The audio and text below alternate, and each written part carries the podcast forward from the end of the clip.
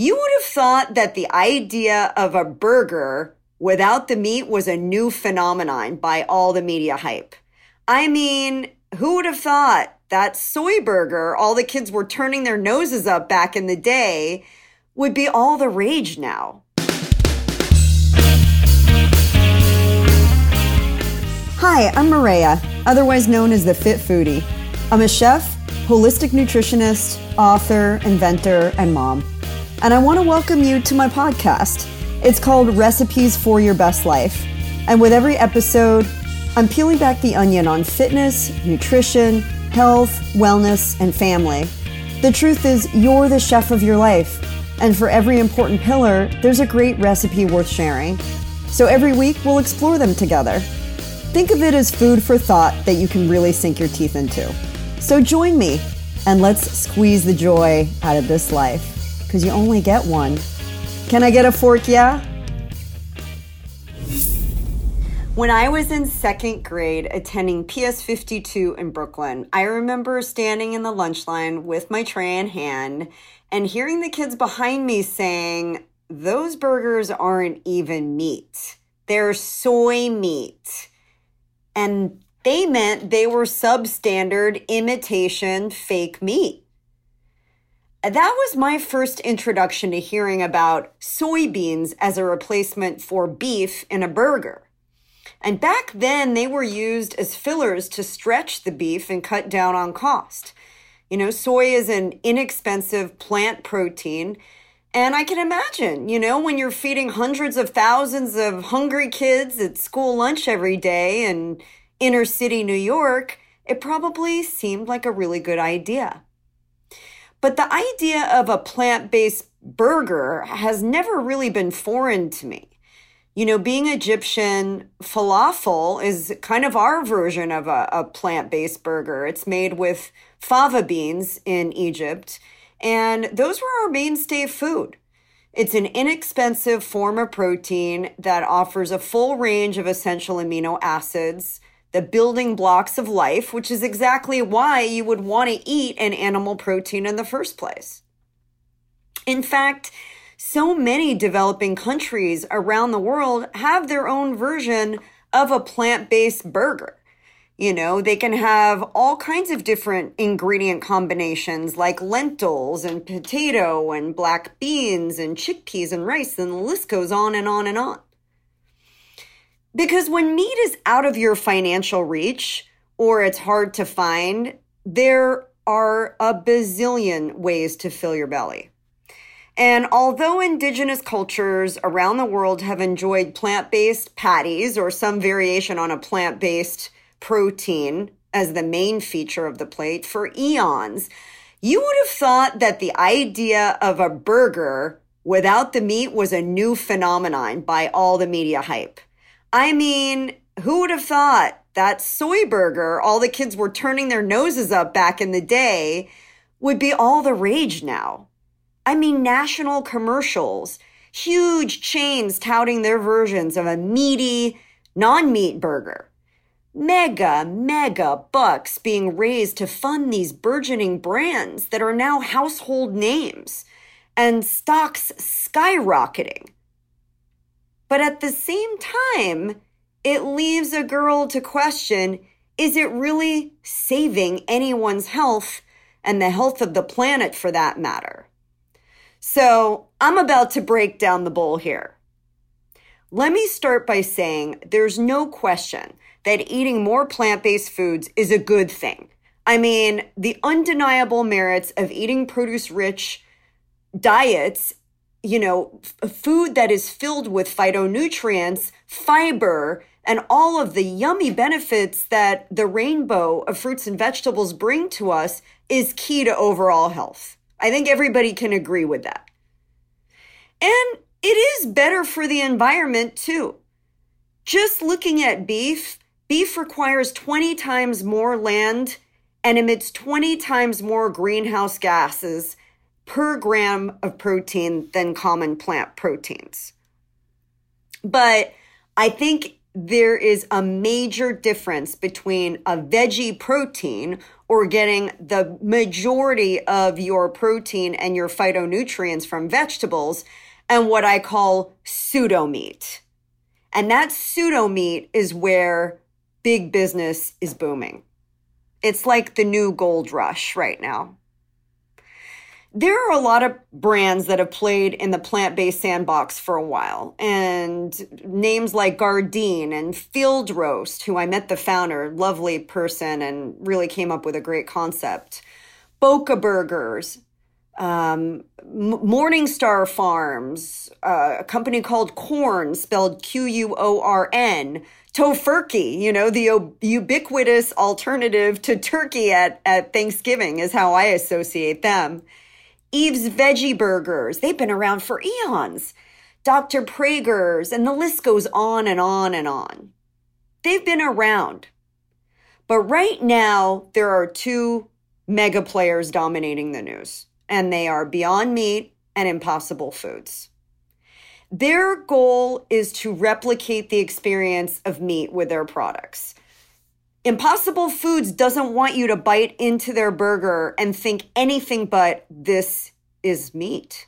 This is so close to meat, it's scary.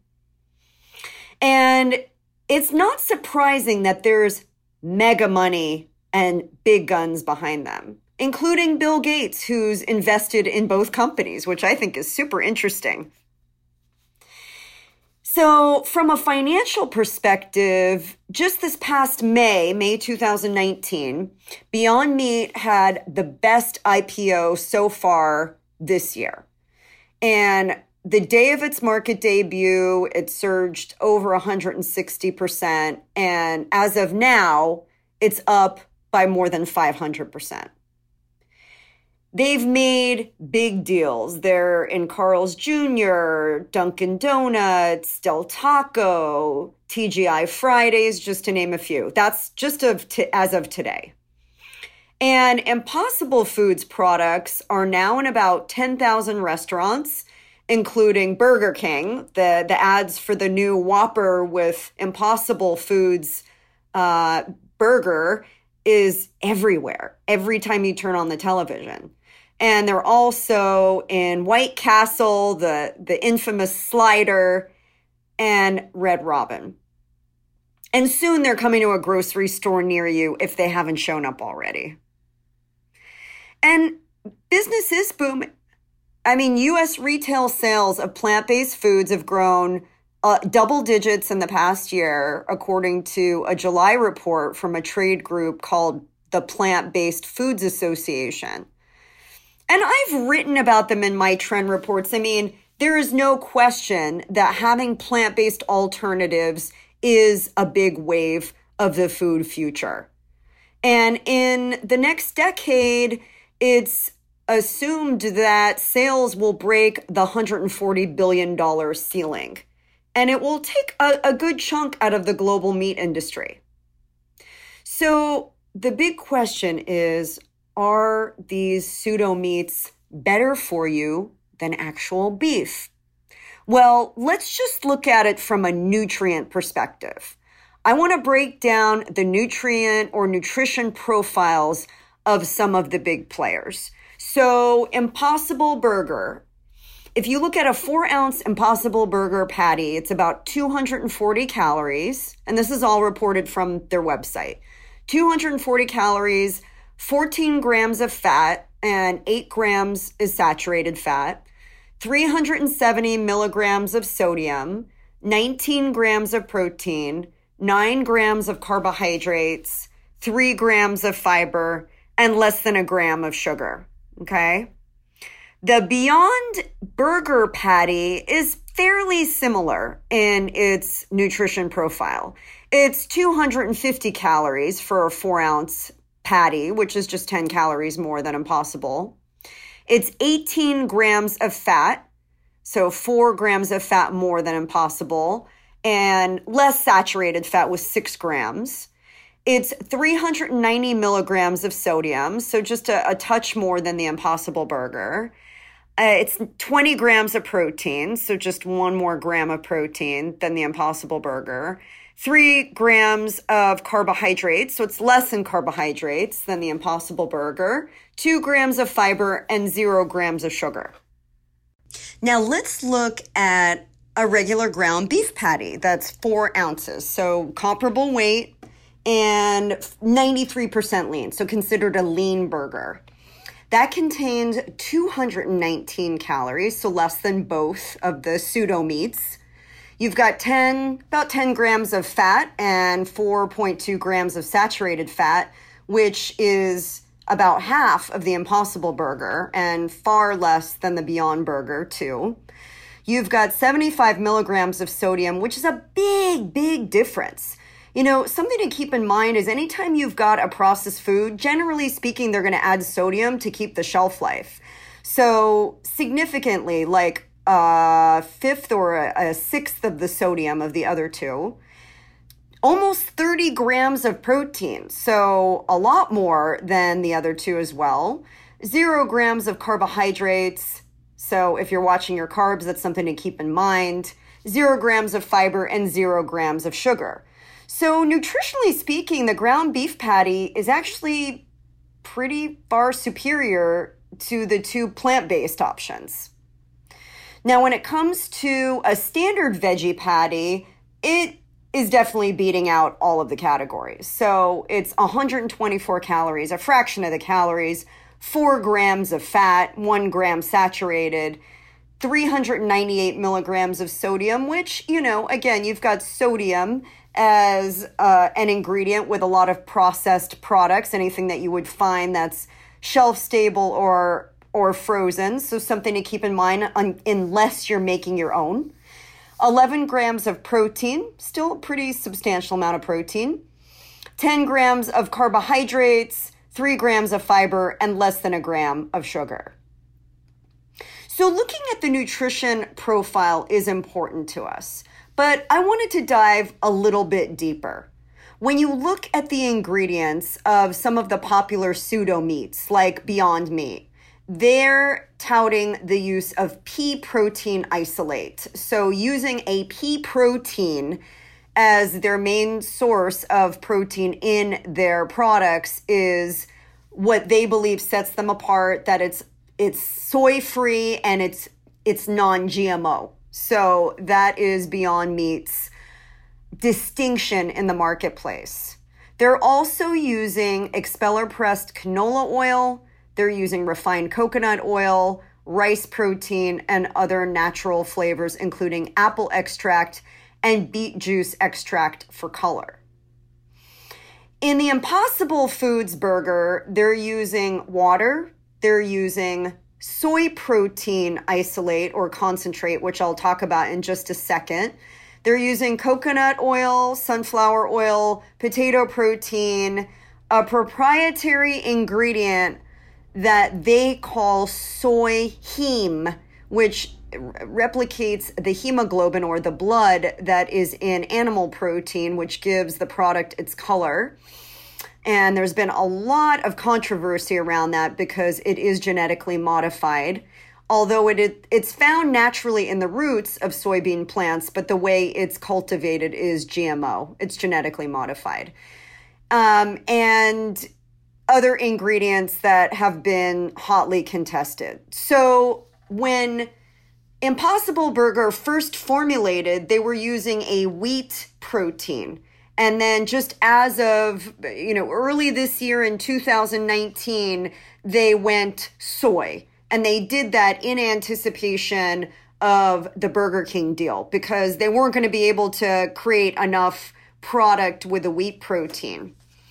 So the whole burger now uses GMO soy. Soy. And Impossible Foods CEO and founder Pat Brown is an outspoken advocate of genetically modified soy protein. He says that it's perfectly safe and that um, there's, you know, it's actually better for the environment and all of that other nonsense which i'm about to debunk in just a minute but let me let me cool down for a second before i get all heated the bottom line is gmo soy is a different animal It's a different animal. And there are a lot of people that are not happy about the reformulation or the GMO soy propaganda that's been going around. So I'm going to give you some science because I think ultimately it's not about my opinion. It's not about anybody's opinion. It's about the science. There was a 2014 study, and there have been many studies that have compared GMO soy to organic or even conventionally grown soy that's not genetically modified. And there are significant differences, one being the nutritional quality. Organic soybeans showed the healthiest nutritional profile, significantly more total protein than both conventional and GM soy. And the organic soybeans contain less total saturated fat and total omega 6 fatty acids, which can be inflammatory, than both conventional and GM soy. But one of the things that I personally find most alarming and alarming from the study is that GM soy contained high residues of pesticides, particularly glyphosate and AMPA. Conventional and organic soybean batches contained none of those agrochemicals based on this study. And I will share a link to the full study in the show notes so you can read it too. So I don't know how this idea that GMO soy is better for the environment or is perfectly safe can be. Studies have shown that links between glyphosate residue and human and environmental health are devastating. Roundup is the most widely used herbicide in the world. It's made by Monsanto, um, and they're now owned by Bayer, the largest pesticide producer in the world. And its key ingredient is glyphosate in Roundup. You can buy it at your local Home Depot, too, by the way. It's been linked to damaging vital organs like the liver and kidneys, damaging gut tissue and gut flora, which is intrinsically important to your overall health. The gut microbiome is linked to everything in your body. It has been linked to immune system disruption. I mean, it causes a bug to die. So imagine what it's doing to your system. Even at low rates, you guys, I just did a podcast about this. You need to listen to the prior podcast about the cumulative or cocktail effect of pesticides. It is something that we all need to pay attention to. It builds up in your system. And even though pesticides may be at a legal limit, when you have 30, 40, 50 different residues on a plant, it builds up. Don't be fooled. It's been linked to reproductive abnormalities and cancer tumors. And this is real. Glyphosate's maker, Monsanto, now Bayer, has recently been ordered to pay out billions with a B in compensation to victims who developed non Hodgkin's lymphoma as a result of using the weed killer, and many more cases are pending. So that's the impact on health. There's also a huge impact on the environment. So, glyphosate based herbicides damage the microbial life that's in the soil. So that makes the crops more susceptible to diseases Therefore, more pesticides are used. But the problem with the pesticides, too, is that they are toxic to a huge array of organisms and beneficial weeds. There are weeds that exist to feed animals and insects like the monarch butterfly. And the thing that we are being told is Roundup is necessary in order to grow more food for people, and hence why Impossible Foods is using GMO soy. It's because they can grow more crops, but it's devastating to the topsoil. It kills the topsoil. And it's also devastating to the insects that we need for our life cycle, for the production of a huge range of food items. It's had a devastating impact on bees the bee population over a decade, according to a study done by the Journal of Experimental Biology, shows that we have gone from a population of 5 million bees to 2.5 million in the last decade. In one decade, half of the bee population has died off.